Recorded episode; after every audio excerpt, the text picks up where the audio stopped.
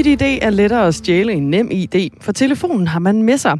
Nøglekortet er gemt derhjemme. Hvorfor ikke bare indrømme, at der er tale om en besparelse, skriver Jens herind fra Faxe, og han fortsætter.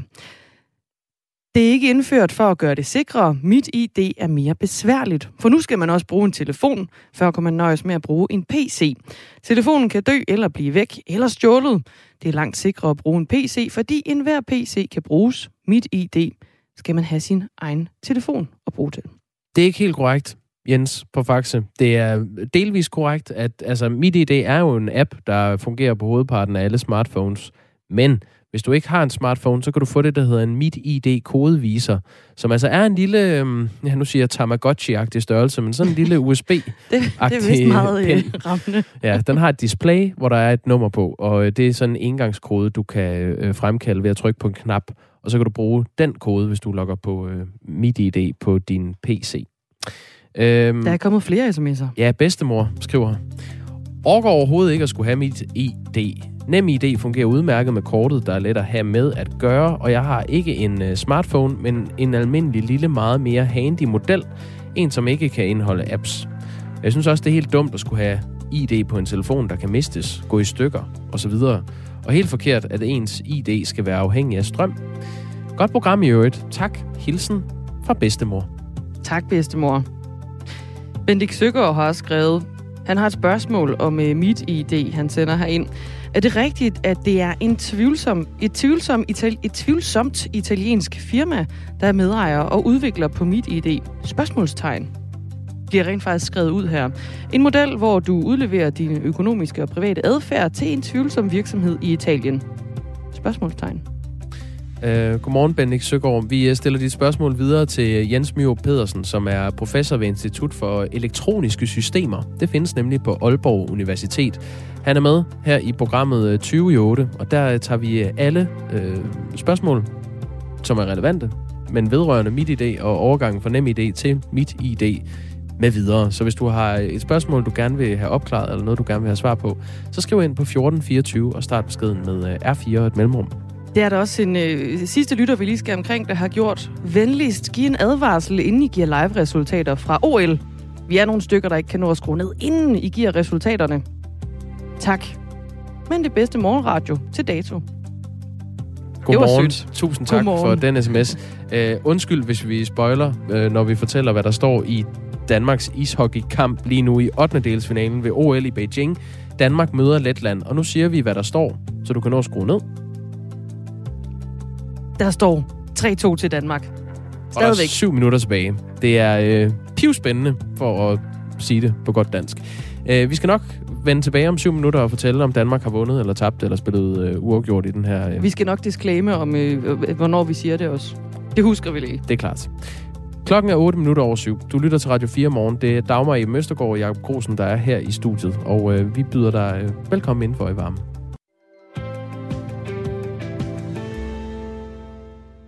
Nu skal det handle om øh, det efterslæb, det har øh, haft, at bagagepersonalet hos SAS har øh, haft nedlagt arbejdet siden lørdag morgen. Det er først her til morgen, at de er gået på arbejde igen, efter SAS troede de strækkende med opsigelse i aftes. Hvis man ikke utvetydigt øh, meddelte SAS, at man ville møde efter vagtplanen i dag, så kunne man godt se sig om efter et andet arbejde. Og det er jo bikini og badehåndklæde eller ski og støvler, som er nogle af de ting, som mange danskere på ferie lige nu står og mangler, eller hvis man er kommet hjem fra ferie. Mange mangler fortsat deres kuffert, og det er enten på rejsedestinationen, eller når de er kommet hjem fra øh, ferien. En af dem, der lige nu mangler sin bagage, det er dig, Lars Hansen. Godmorgen. Godmorgen. Har du fået nogen information fra SAS, siden det i går blev meddelt, at bagagemedarbejderne går på arbejde igen? Nej, jeg har kun hørt øh, løse rygter omkring, øh, hvor vores bagage eventuelt skulle være henne. Hvor, hvad er det for nogle løse rygter? Jamen, øh, der gik rygte på, at øh, vores bagage aldrig var kommet flyet, og at øh, det var taget en tur tilbage til Gran Canaria, hvor vi kom fra. Hvor kom rygtet fra? Jamen, det var, en, det var noget, vi læste på Facebook, og så havde vi hørt det fra et personale inde i SAS, at de mente, at det var rådet hele vejen tilbage, at det var aldrig kommet ud af flyet. Mm. Du har jo så været... det er to steder, vi har hørt det. Ja, øh, du har været på ferie med din kone og jeres to børn på Gran Canaria, og I øh, landet i Københavns Lufthavn natten til søndag, skal jeg lige sige til, til lytterne. Hvad var øh, situationen, da I kom tilbage til lufthavnen natten til søndag, og så kom ned til bagagebåndene? Jamen, det var kaotisk. Der var kufferter over alt, og øh, der var stadig nogle bånd, der kørte, hvor der stadig stod kufferter på, som man kunne se, at de lå bare og kørte rundt. Øh, de var ikke blevet fjernet endnu. Øh, så det var bare det var bare kaotisk det hele, synes jeg. Øh, men der, vi fik at vide, at øh, vores bagage nok skulle komme. Vi skulle bare lige væbne os lidt med tålmodighed. Hvad, hvad fik I ellers at vide? Altså, hvilken øh, informationsstrøm blev I mødt af? Jamen, ikke rigtig nogen andet end, end det, vi fik i flyet. Øh, da vi sad i flyet, fik vi at vide, at øh, grundet strækken, så kunne der være lidt forsinkelser på vores bagage. Men øh, vi skulle ikke være bekymrede, vi skulle nok få vores bagage. Øh, så det er bare lige væbne os lidt med tålmodighed nede i, nede i ankomsthallen, eller hvad det hedder, nede i bagagehallen. Ja, fordi det er ved hjemkomsten, I bliver ramt af det, det natten til søndag. Altså, I er kommet til Gran Canaria med jeres øh, bagage, og også med flyet fra Gran Canaria, men det er der, I kommer til Danmark, at, øh, at øh, helvede bryder løs, jeg lige vil sige. Hvordan er det at stå i den her situation? Det er pisseirriterende. Altså, vi mangler jo alle vores ting. Øh, voks, hårprodukter, øh, make-up-produkter til min kone, føntør, hvad det, barbergrej og alle de der ting, som man bruger i hverdagen, som man ikke... Jeg gider ikke bare gå ud og bruge penge på det nu i hvert fald, øh, fordi jeg håber lidt på, at det kommer på et tidspunkt. Hvad har I selv gjort for at få fat i jeres bagage? Øh, jamen, øh, vi fik øh, en besked om, at man kunne køre ind og hente sin bagage øh, søndag og mandag. Øh, så vi kørte derind søndag eftermiddag for at hente vores bagage.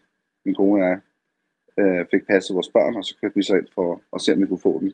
Men øh, der var ikke noget at, at finde derinde. Øh, vi rendte rundt i, inde i bagagehallen sammen med en, en meget sød SAS-ansat, øh, som var meget øh, ked af hele situationen, men, men vores bagage var simpelthen ikke at finde øh, for vores fly af overhovedet.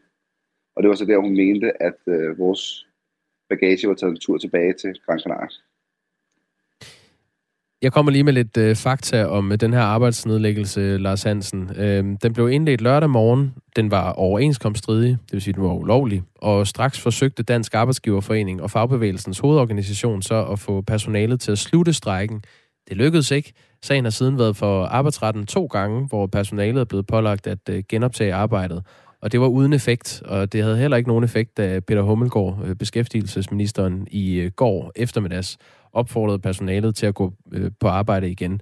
Så det var i aftes, da SAS så sendte det her brev om, at man ser det som en opsigelse, hvis medarbejderne ikke øh, utvetydigt sagde, at de kommer til at møde ind på arbejde øh, efter vagtplanen i dag. Så kom der en melding fra bagagepersonalet lidt over øh, kl. 22 i aftes om, at de, de genoptager arbejdet. Øhm, Lars Hansen, man kan jo sige, det, det er jo øh, heldigvis bare jeres tøj og jeres øh, produkter, I, I mangler. Øhm, synes du, det er vigtigere end bagagemedarbejdernes arbejdsvilkår? Nej, selvfølgelig gør jeg ikke det. Selvfølgelig skal de have deres vilkår. Øh, men det er bare øh, super deprimerende altså, at stå og, og vente på så mange ting. Øh, det skal lige siges, vi blev også, vi blev også øh, vi sad også længere tid nede på Gran Canaria og ventede, fordi at flyet var forsinket øh, lidt over to timer. Og udover det, så brugte vi også øh, næsten en time i Københavns Lufthavn på at vente på vores bagage, inden der kom en og sagde, at vi skulle slet ikke regne med, at der kom noget bagage til os. Øh, så jeg synes, jo, det er super deprimerende, og jeg kan kun se det fra min side lige pt. Øh, og det kan godt være, det er egoistisk af mig, men det er jo bare sådan, jeg har det. Jeg synes, det er super belastende og super irriterende, at man har brugt så meget tid på det. Og nu står man og mangler sine ting, ikke? Jamen, det, det kan jeg sagtens sætte mig ind i. Hvor meget øh, fylder det for jer, når I tænker tilbage på den her ferie, I har haft? Nå, som sådan fylder det ikke så meget. Det er jo bare irriterende, at man står og mangler sine ting nu. Øh, altså, som sagt, jeg, der var nogle ting, jeg ikke lige havde tænkt over, jeg manglede før i morges, da jeg skulle på arbejde. Jeg stod der og skulle sætte hår, så havde jeg lige pludselig ikke noget voks. Det, det må jeg indrømme, det havde jeg ikke lige tænkt over øh, i går aftes, da det var. Øh, øh, så, så det kunne jeg ikke rigtig få, få gjort, vel? Øh, min kone står her til morgen, hun har, hun har mange krøller, hun skal føntøre sit hår, så hun måtte, hun måtte ud og låne sig til en føntør i går aftes, fordi det, hendes hår kan ikke bare tørre sig selv på den måde. Mm. Øh, så det er bare irriterende, synes jeg. Det er et irritationsmoment, men øh, jeg vil ikke sige, at det ødelagde vores ferie. Det var bare en ærgerlig afslutning på ferien. Hvornår regner I med at få jeres bagage? Bare her til sidst. det ved jeg sgu ikke. Jeg tror sgu ikke engang, jeg får det. Altså, jeg ved det ikke. Hvis de ikke engang selv ved, hvor det er henne lige nu bagagen, så ved jeg sgu ikke, om vi får det. Vil du så kræve, at uh, SAS uh, dækker det? Ja, selvfølgelig. Jeg regner også med, at de dækker nogle af de ting, jeg skal ud og købe nu her. Øh, øh, fordi jeg, jeg kan jo ikke gå flere dage uden diverse ting, og det tænker jeg, det må de jo dække jo.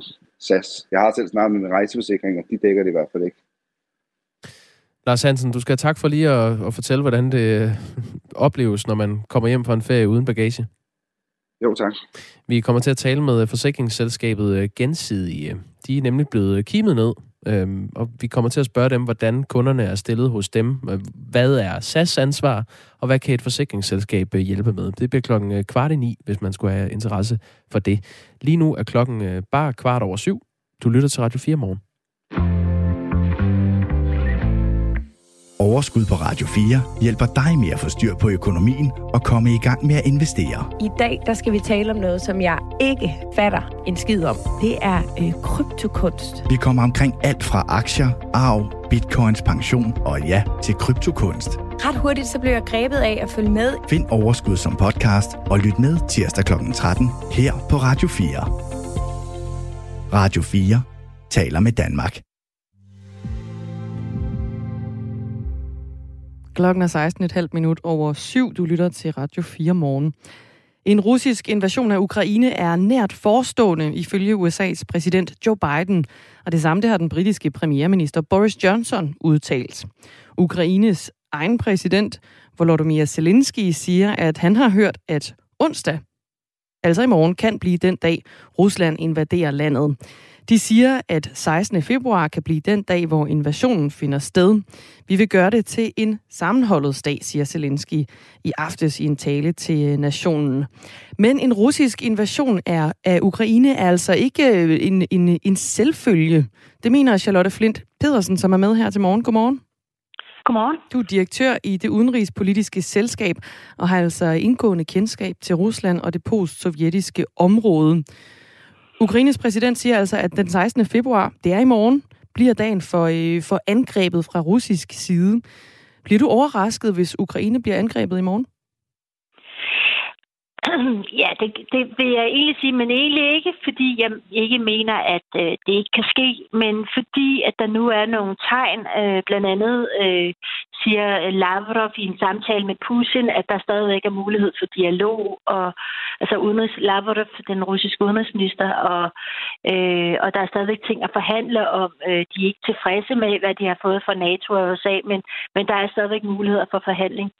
Øh, Øh, Zelensky siger selv, at øh, man vil gerne gå videre med mindst to aftalerne, øh, og blandt andet øh, begynder at, at, at lave et udkast til en, øh, en forfatningsændring i forhold til de her to øh, øh, separatistrepublikker. Øh, og, så det vil sige, der er faktisk, det virker som om, der stadigvæk er et forhandlingsrum. Øh, Shoigu, den russiske forsvarsminister, har sagt, at nu er øvelse, øvelserne langs grænserne ved at være slut.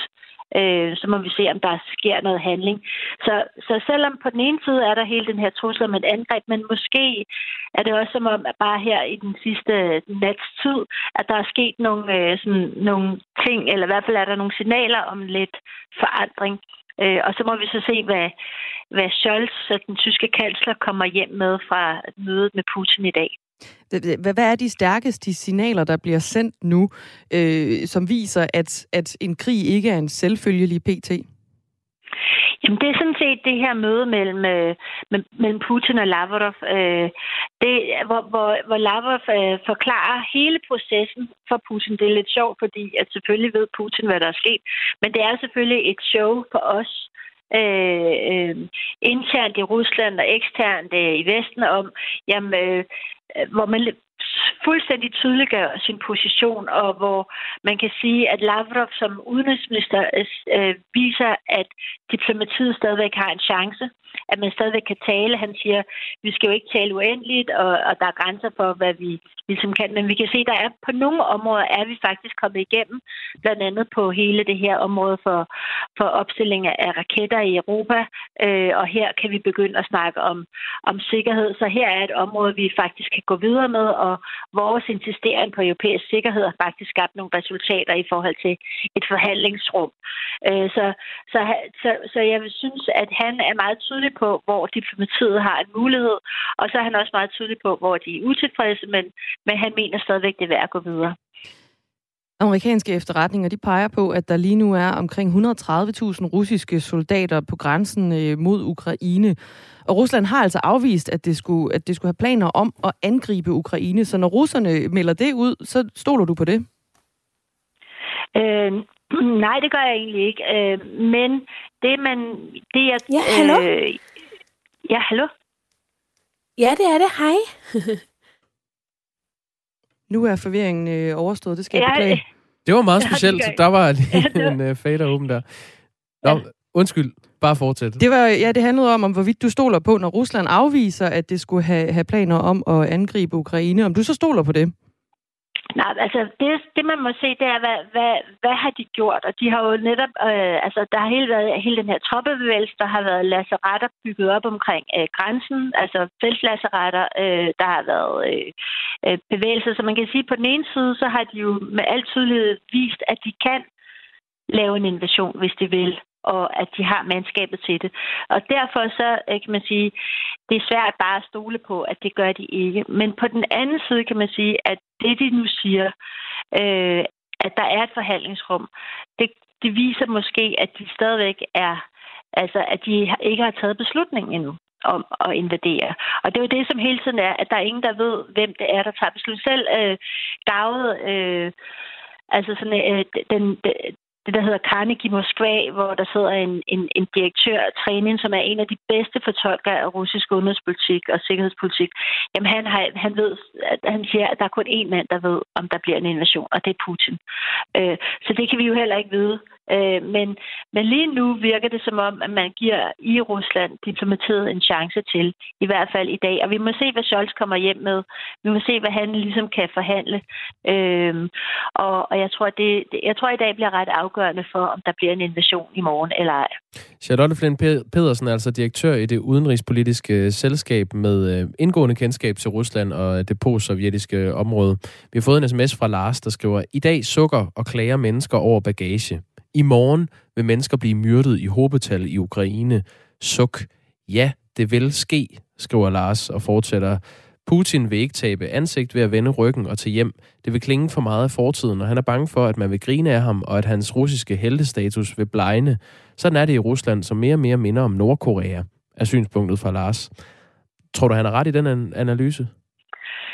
Øh, nej, øh, jeg, jeg tror, at øh, Putin faktisk øh, synes, han har fået ret meget allerede. Så det der med, at de får et ansigtstab, nej, de har jo i virkeligheden udstillet vestens, øh, skal man sige, ved at øh, se, hvor langt vi er parat til at gå. Øh, og han har fået Rusland tilbage på den internationale scene som på en måde, som altså fordi han er jo blevet så alvorlig. Der har været øh, altså et rand af internationale ledere, han har været i spotlyset, så, så i virkeligheden har de fået måske ret meget. Det var også det, som jeg tror, den her, det her show mellem Lavrov, øh, udenrigsminister Lavrov og Putin, var, det var ligesom for at vise, hvor meget man rent faktisk har fået, netop for at undgå hele øh, diskussionen omkring ansigtstab. Så jeg, jeg, jeg, synes, jeg er ikke helt enig i, at at, øh, at, at Putin har lidt et ansigtstab, hvis han ikke invaderer. Jeg tror mere, at øh, det, der nu handler om, det er at få sagt, at altså ligesom vise, det har man fået. Jeg tror simpelthen, at målet hele tiden har været at presse citronen så meget som overhovedet muligt, og se, hvor meget man kan hente hjem, og hvor langt man kan i virkeligheden øh, rykke den her balance mellem øh, Rusland og, og Vesten. Det sagde øh, Charlotte Flint. Tak fordi du var med her til morgen. Så tak. Altså Charlotte Flint øh, Pedersen, som er øh, direktør i det udenrigspolitiske selskab, hedder det. Klokken er 24 minutter over syv. Du lytter til Radio 4. Og vi er nødt til lige at lave en meget kort mellemlanding på, at Danmarks kamp nu er færdig mod Letland, altså 8. dels finalen ved ishockey. OL for herrer. Inden du giver resultatet, vi skal lige huske at nævne for en øh, ganske bestemt lytter, at nu kommer resultatet. Ja, der er en hockeyfan, der har skrevet ind med venlige ord, men også bedt os om lige at, øh, at lave en disclaimer, før vi kommer med resultatet. Så det kommer altså nu. kære lytter.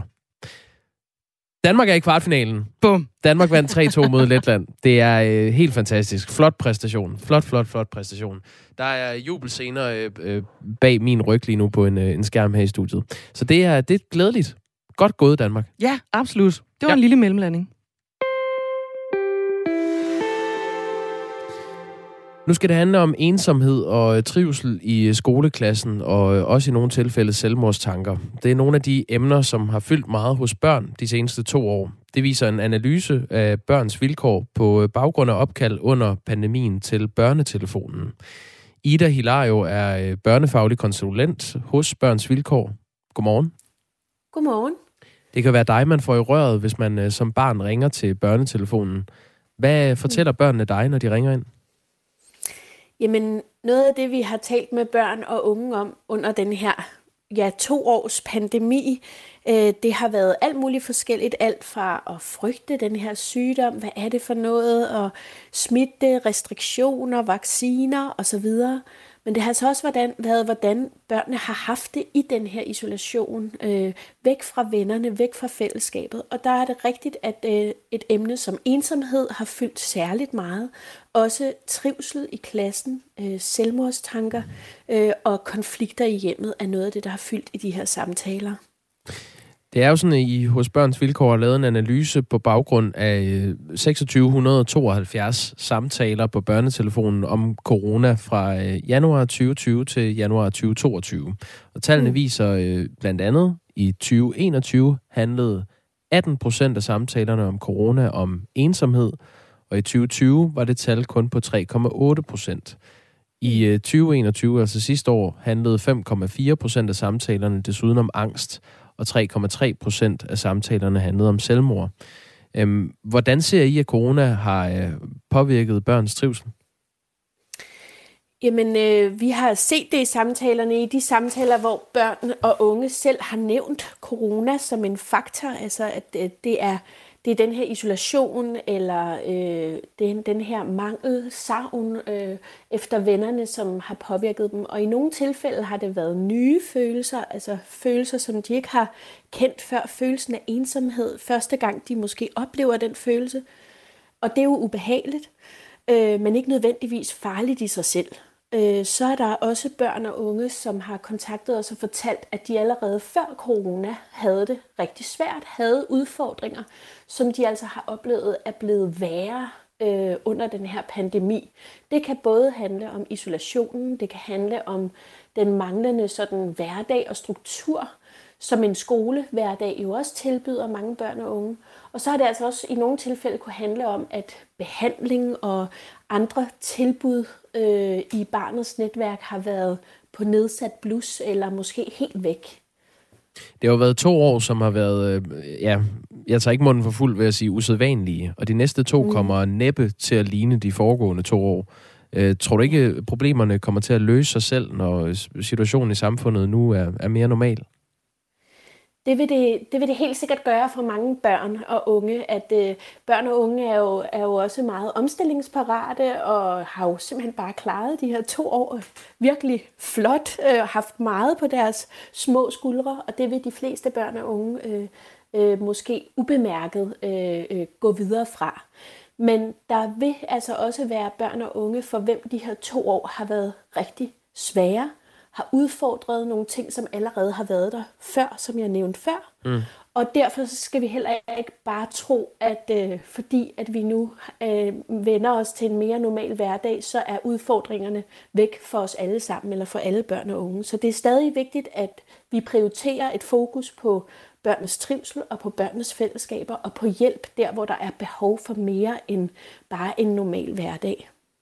Det sagde Ida Hilario, som er børnefaglig konsulent hos Børns Vilkår. Tak fordi du var med i Radio 4 morgen.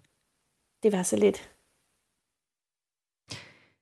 Om ikke så forfærdeligt længe, så er der en omgang nyheder med Henrik Møring her på Radio 4. Efter det, så vender vi tilbage til øh, den historie, vi følger her til øh, morgen, som altså handler om overgangen til Mit ID, det der skal erstatte Nem ID. Fordi inden den 30. juni i år, der skal du altså have øh, tilmeldt dig Mit ID. Kan man sige. Hvis du ønsker øh, at gøre noget som helst på nettet, Ja. stort set. Lige præcis. Vi har øh, blandt andet været på gaden og talt med nogle danskere om, hvad de tænker om øh, MIT, NemID. Det hedder NemID. Det, der er nu, det hedder MitID, det vi overgår til. Og så skal vi altså også tale med en ekspert på området. Men det er efter nyhederne, som kommer her med Henrik Myring.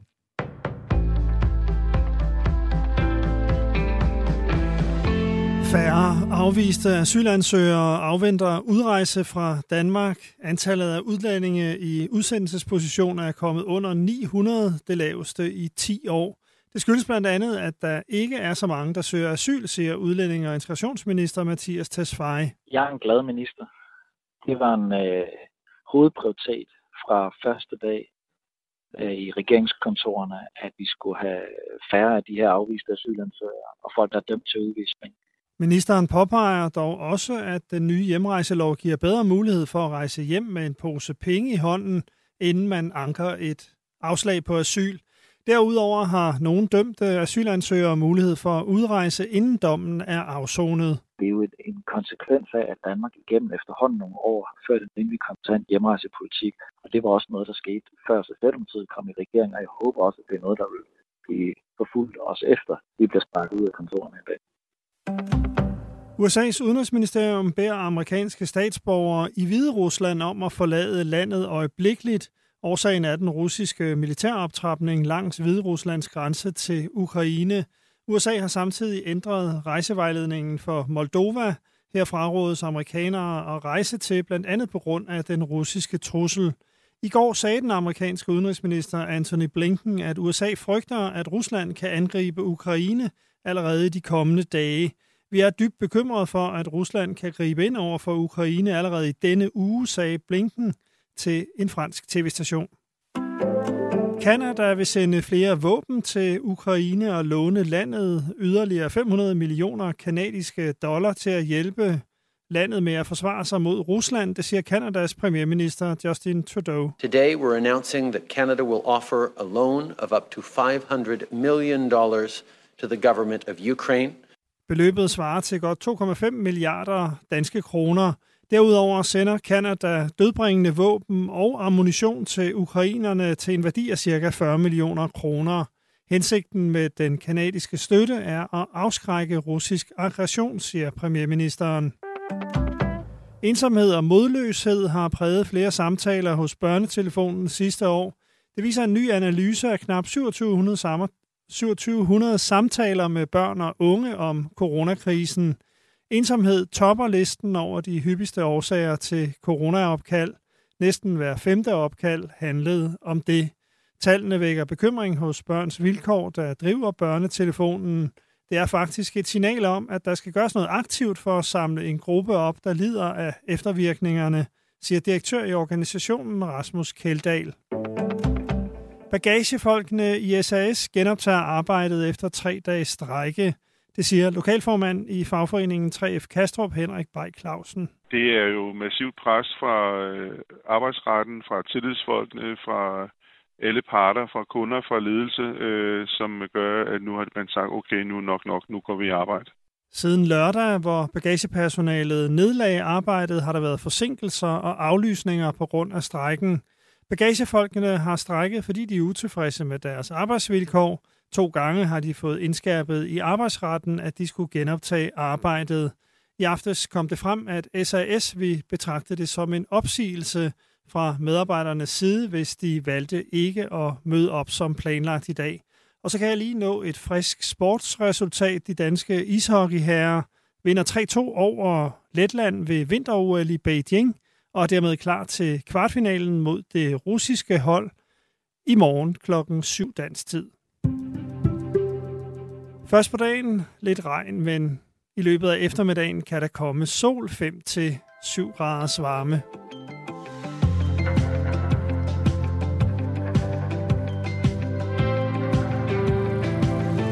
En øh, februardag, som de er flest. Det hedder den 15. februar i dag. Du lytter til Radio 4 morgen. Her i studiet er øh, Dagmar Eben Østergaard og Jakob Grosen. Godmorgen. Og inden vi når til den 30. juni, så er du gået over til øh, Mit ID. I hvert fald, hvis du i forvejen har login-løsning NemID, som øh, du bruger til at logge ind til digitale, øh, ja, det er jo en selvbetjeningsløsning i virkeligheden. Det er noget, du kan bruge til netbank og e-boks og meget andet. Det varierer, hvor glade folk er øh, for, at der nu kommer en ny selvbetjeningsløsning øh, til login på nettet. Vores reporter øh, Sara Birk Becker har været en tur på strået i Aarhus for at høre, hvordan folk forholder sig til den her overgang til øh, Mit ID. Og her øh, skal du høre nogle forskellige stemmer, hun mødte. Hun mødte blandt andet Jesper Økær Jørgensen, som er 54 år. Han fik Mit ID for et par uger siden, fordi hans bank overgik til det her nye login. Jeg tænker, man skal lige lære det at kende. Der er nogle ting, der er anderledes end, end, end med nem idé. Men det bliver vel okay. Hvad giver du mit idé af stjerner? Jeg kan være i tvivl om, sikkerheden er, er stor nok, øh, og derfor får den ikke en høj karakter. Fordi det har været fremme, at, at der er en dårlig sikkerhed. Øhm, men to-tre stykker, vil jeg tror. Vil du blive ved med at bruge mit ID? Jamen, det bliver vi jo nødt til. Altså, der er jo ikke så meget at gøre. Det, der er jo flere og flere steder, hvor det er det, man skal bruge, så det bliver man nødt til. Morten Bak Engholdt og 32 år. Hvad synes du om mit ID? Jeg går bare ud fra, at det er mere sikkert end det gamle nemme ID, og så, så skifter jeg jo bare automatisk. Altså, det, ja. Så når du bliver indkaldt, så er du også på mit ID? Ja, ja, helt sikkert. Kim Rissa, jeg bliver 60 om en måned eller to. Har du mit ID? Nej. Hvorfor ikke? Fordi jeg har prøvet, men så kunne jeg ikke få mit pas til, og der er sådan en chip i passet, som ikke virkede. Så har jeg opgivet. Har du tænkt dig at få det? Ja, det er jeg jo nødt til, tror jeg. Jeg ved da også godt, der er en deadline her i løbet af i år, eller sådan noget. Men øh, det er jo simpelthen for bøvlet. Jeg ved ikke rigtigt. Enten skal jeg have et nyt pas, eller skal jeg have hjælp. Ja. Asta Scheibe. Jeg er 67. Og du er på vej ind for at få mit ID. Hvorfor? Det ja. For at komme på min netbank og køre det hele, så skal jeg have en telefon, som er nyere dato. Og min er telefonen er 6 år gammel, så den er åbenbart for gammel, så jeg kan ikke scanne det, jeg skal scanne i mit pas med min telefon. Derfor er jeg nødt til det. Så de skal scanne det for dig? Jeg aner ikke, hvad de gør. Det formoder jeg. Jeg har i hvert fald passet med. Hvad synes du om mit ID? Det altså... Potato, potato. Mikkel Pilgaard hedder jeg. Jeg er 20 år. Har du fået mit ID? Nej, det har jeg ikke. Hvorfor ikke? Jeg har snakket med mange folk om det, men jeg har bare ikke gjort det. Ja. Har du tænkt dig at gøre det? Altså, ja, det, det har jeg nok. Jeg har haft sådan lidt et, øh, altså, et princip om, at jeg ikke rigtig havde lyst til at gøre det, men øh, jeg bliver nok nødt til at gøre det, tror jeg. Hvorfor har du ikke haft lyst?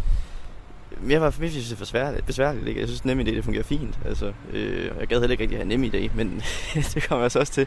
Altså, men øh, ja, jeg synes bare, det, det, er lidt ærgerligt, at det bliver ændret hele tiden. Men jeg ved heller ikke nok om det til at kunne være modstander af det, tror jeg. Men ja, Lige nu der har den øh, 1,6 ud af 5 stjerner på Trustpilot. Hvad synes du om det? Ja, altså, det, det er da ikke særlig betryggende. Jeg har også hørt ting om, at det ikke skulle være lige så sikkert. Altså, men øh, igen, det er jo ikke noget, jeg ved særlig meget om, så ja. Og hvad har det så betydning for dig, at der er de her rygter? Altså, i virkeligheden så bekymrer det mig ikke særlig meget. Altså, udover måske principielt ikke, men, men det er ikke noget, jeg sådan er bekymret om, at det skulle have nogen effekt på mig. Altså, det er mere bare, at jeg synes, det kan være lidt åndssvagt. Ja. Hvorfor? Hvis, igen, det, det er måske også bare mig, der er uvidende, men jeg, jeg synes, det virker mærkeligt, at man ændrer det hele tiden. Altså, jeg forstår ikke, at man ikke kan finde et system, der fungerer, og så bare bruge det.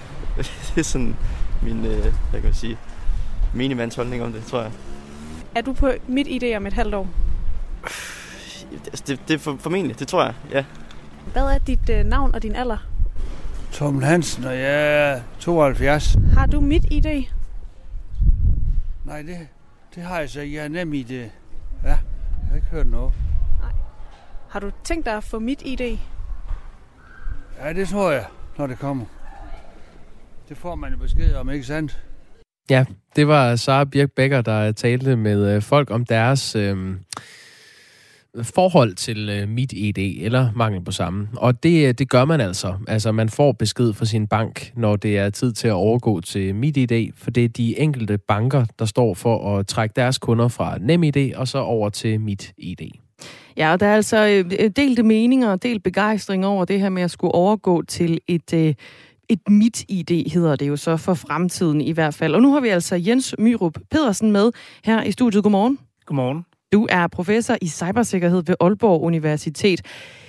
Allerførst, vi starter lige øh, sådan back from scratch på en eller anden måde. Vi øh, ruller lige lidt tilbage, fordi vi skal lige forstå, hvorfor er det vigtigt, at vi overhovedet får et nyt system. Altså mit idé stedet for, i stedet for øh, nem ID, som vi jo ellers har vendet os til igennem de sidste 10 år. Ja, man kan, man kan sige, det, det er jo rigtig vigtigt, at vi har en god måde at identificere os på, rent digitalt, så vi kan være sikre på, at dem, der skriver under på dokumenter, også øh, rent faktisk er dem, de siger, de er. Øh, hvad enten det handler om banken, eller det offentlige, eller andre steder. Så det er vigtigt, at vi har et digitalt system, som vi har tillid til. Og, og der har NemID jo haft nogle svagheder med nøglekort, der er blevet kopieret eller stjålet, øh, og med, med passwords, altså adgangskoder, som bliver enten enten genbrugt, og derfor er der nogen, der finder dem, eller de bliver keylogget på biblioteker. Og det er faktisk nogle af de, de hvad skal man sige, svagheder, som MitID gør op med. Ja, og, og hvordan løser den de svagheder?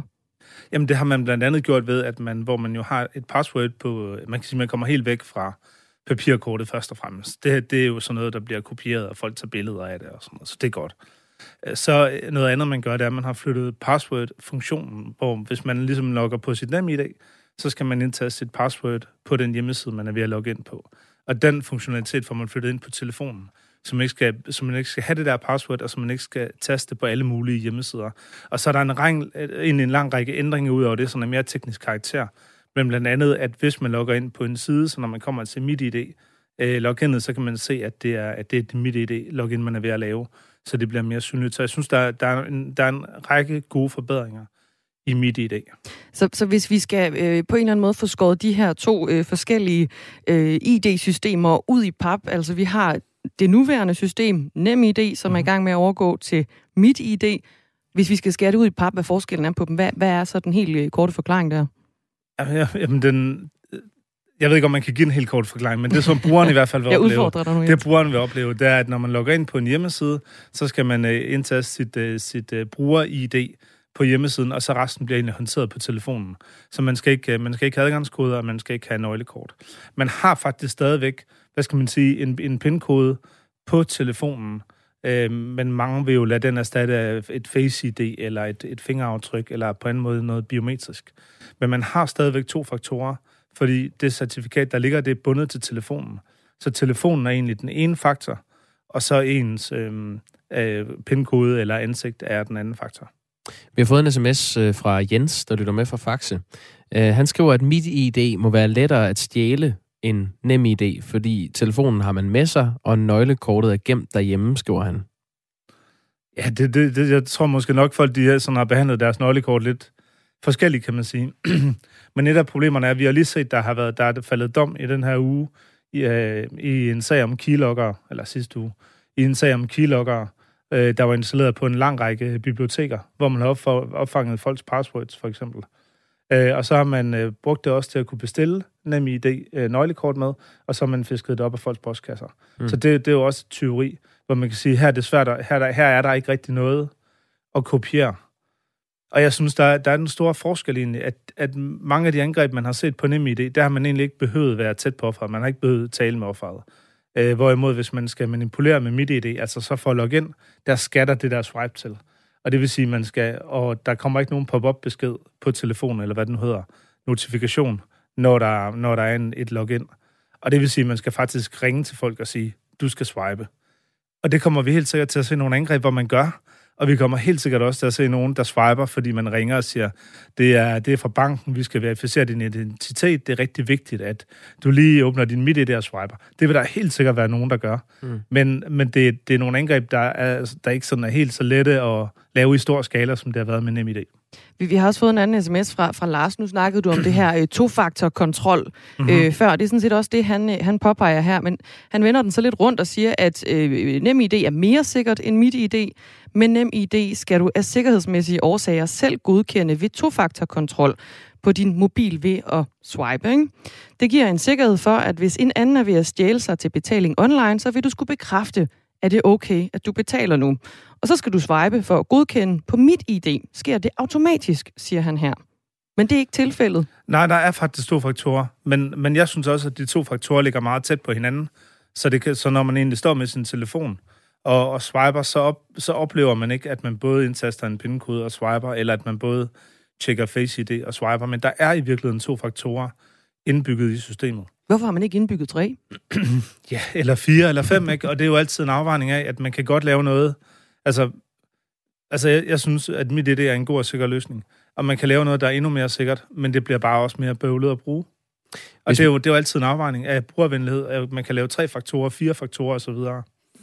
Øh, papkortet bliver jo helt udfaset. Mhm. Mm-hmm. Det forsvinder. Øhm, og det er der flere, der reagerer på, når vi øh, behandler det her i radioen.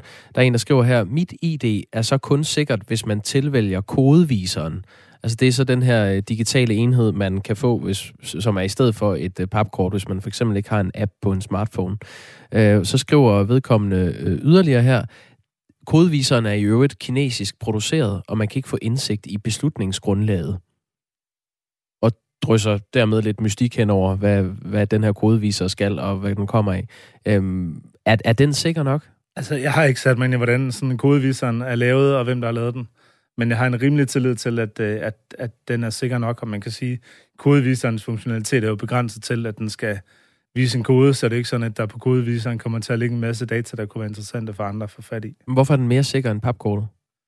Jamen, den er mere, altså man kan sige, den er mere sikker, fordi den ikke kan kopieres.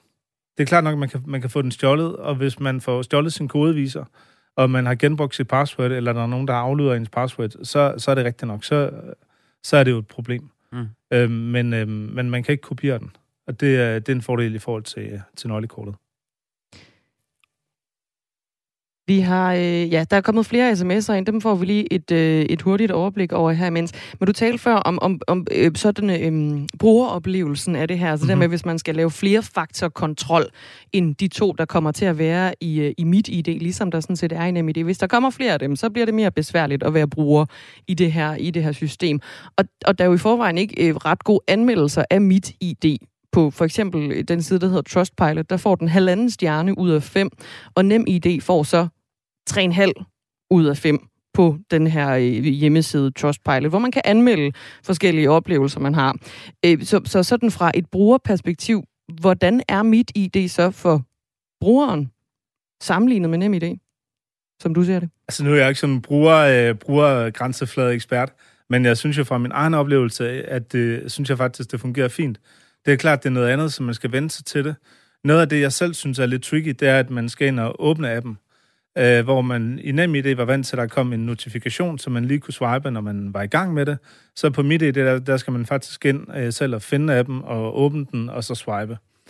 Men det er jo også et sikkerhedstiltag i forhold til, at man ved, at hvis sådan nogle ting, der kommer op som beskeder, øh, så har folk en tendens til at swipe, uden lige at tænke nærmere om det, fordi det man, det man måske vant til, eller det er en dårlig vane. Så det er egentlig også et sikkerhedstiltag, som jeg synes giver, giver god mening, men giver en dårligere brugeroplevelse. Isabella Natasha Kaufmann har vi talt med her i øh, Radio 4 morgen. Hun er øh, imod, kan vi godt øh, deklarere her, at, at vi skal overgå til det her øh, øh mit ID. Øhm, og hun overvejer altså også helt at lade være med at få mit ID. Hvis jeg kan vælge ikke at få det, så gør jeg det. Hvis jeg skal tvinges i det, og sådan enten helt melde mig ud af hele det her digitale system, eller have mit ID, så overvejer jeg lidt bare at melde mig helt ud fuldstændig, og så bare, om, så må jeg jo tage de konsekvenser, der så er med det. Ja, hun er altså klar til at tage øh, konsekvenserne af og, og, og helt droppe og overgå til, til mit ID. Hvad for nogle konsekvenser vil det have, hvis der nu er mange, som, øh, som Isabella Nastasia Kaufmann, som helt dropper og overgå til nem ID? Mit ID, undskyld. Åh, det, det er da et godt spørgsmål. Øhm, jeg, jeg tror, det bliver et, et lidt mere bøvlet liv, kan man sige, uden at have et, en digital identitet. Og jeg synes jo også, altså jeg synes egentlig, det, det måske er to forskellige diskussioner, hvor den ene diskussion handler om at have et stærkt digital identitet, som man er sikker på, at, at folk er dem, de siger, de er. Og så er der en diskussion ved siden af, der handler om overvågning og hvordan vi udveksler data, og hvordan det offentlige skal udveksle data, og hvordan virksomheder udveksler data. Jeg synes egentlig, det er to forskellige diskussioner. Og, jeg, og der, der vil jeg jo mene, at, det, at at have en stærk digital identitet, det er der altså rigtig mange fordele i som samfund, fordi man kan lave aftaler, uden at man skal skrive under.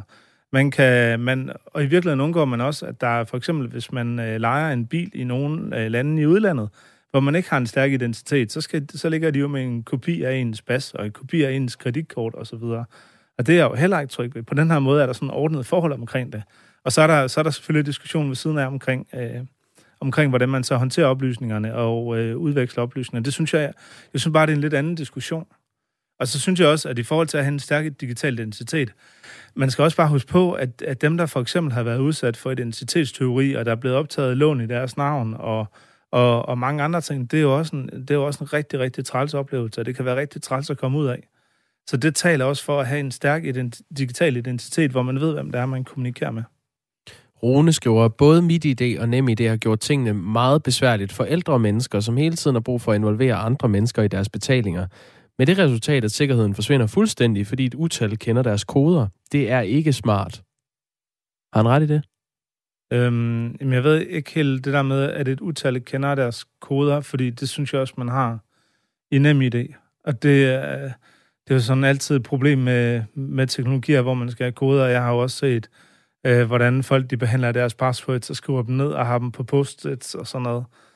Ja, det, jeg ved ikke, om mit idé gør det store i den ene eller den anden retning her. Nej, jeg tror også, hans pointe er, at NemID gør det samme. Og Ja. i virkeligheden, så er det nok øh, den digitale tidsalder, vi lever i, hvor vi lige skal vende os til det. Ja, og så kan man sige, at hvis man ikke har digitale løsninger, så har man også forfalsket underskrifter før i tiden. Og det, det igen, jeg synes, jeg synes, når man taler om den her type angreb, så skal man lidt skelne mellem den type angreb, man kan lave på stor skala, altså hvor man høster, høster rigtig mange data, eller stjæler en database med et kreditkortnummer, eller sætter, i virkeligheden sætter keylogger op på biblioteker, hvor man kan automatisere og hente rigtig mange ting ind. Og så den type angreb, hvor man skal være tæt på, tæt på et offer, ikke? ligesom hvis man skal hen og hjælpe folk med deres adgangskode. Det er alt andet lige sværere at lave over for 1000 mennesker, end hvis man, øh, end hvis man bare automatisk kan stjæle nogle data. Det sagde Jens Myrup Pedersen. Tak fordi du var med. Selv tak. Professor i cybersikkerhed ved Aalborg Universitet. Altså lige med et par ord om øh, det sikkerhedsmæssige og det smarte i den her løsning, som vi overgår til alle sammen her i Danmark fra den øh, 30. juni. Det hedder MitID og skal altså erstatte øh, NemID, som vi har i dag.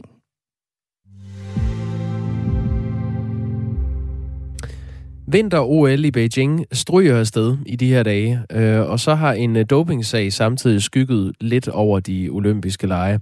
Det handler om den 15-årige kunstskøjteløber Kamila Valieva, som øh, afleverede en positiv dopingtest i december. Først blev Valieva suspenderet fra at konkurrere ved lejene af Ruslands antidopingagentur. Men den suspendering øh, var det russiske antidopingagentur ikke enige i. Derfor ankede de afgørelsen til den internationale sportsdomstol CAS. Og i går kom meldingen så fra den internationale sportsdomstol. Den 15-årige russiske skøjteløber får lov til alligevel at konkurrere videre ved vinter-OL. Den melding er Lisbeth Jessen, som er direktør i Antidoping Danmark, meget uenig i. det ikke følger vanlig praksis. Vi undrer os meget over, at øh, man vælger en helt anden fremgangsmåde i den her sag. I, øh, I lignende sager er det helt normalt, at når man har øh, er testet positiv øh, for et af de forbudte stoffer, og øh, et stof som det her vil øh, normalt give en udelukkelse på fire år fra alt sport og træning, at så, øh, så er det normalt, at man, øh, man bliver udelukket fra alt konkurrence og træning frem til, at sagen er afgjort. Det er helt almindelig praksis.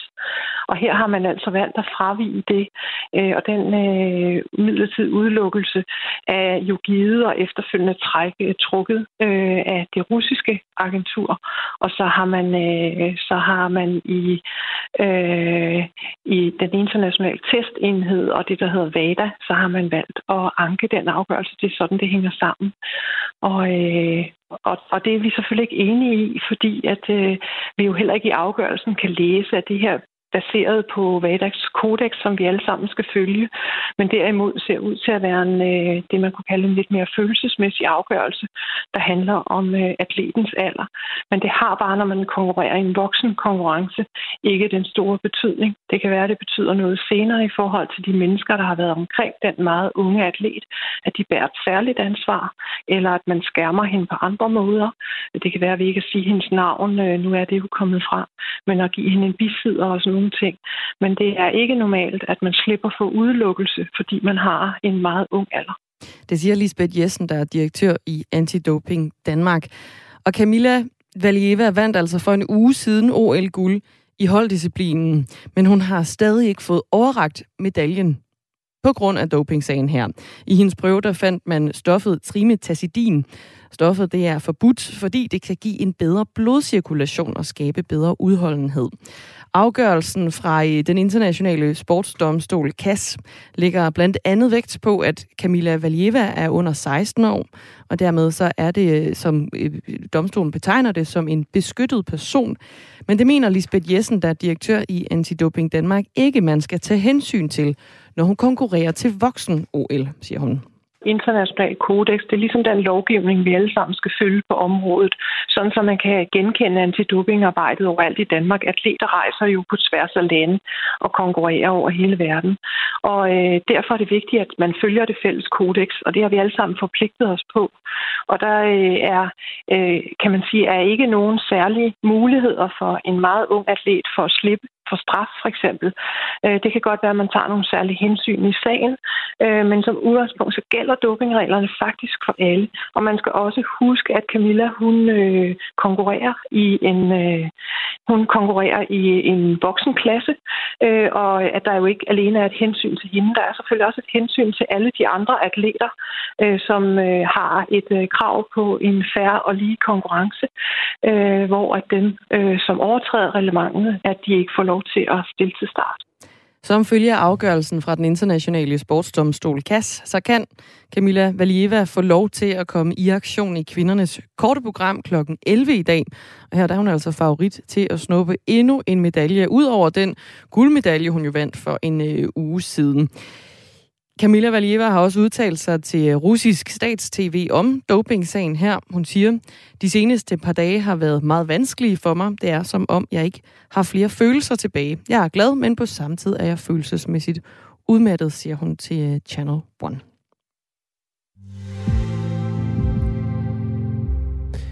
Klokken er øh, 4 minutter i 8 på denne 15. februar. Nu nævner jeg datoen 15. februar. Og det er fordi, vi skal øh, i gang med en øh, højtidligholdelse af dagens mærkedage.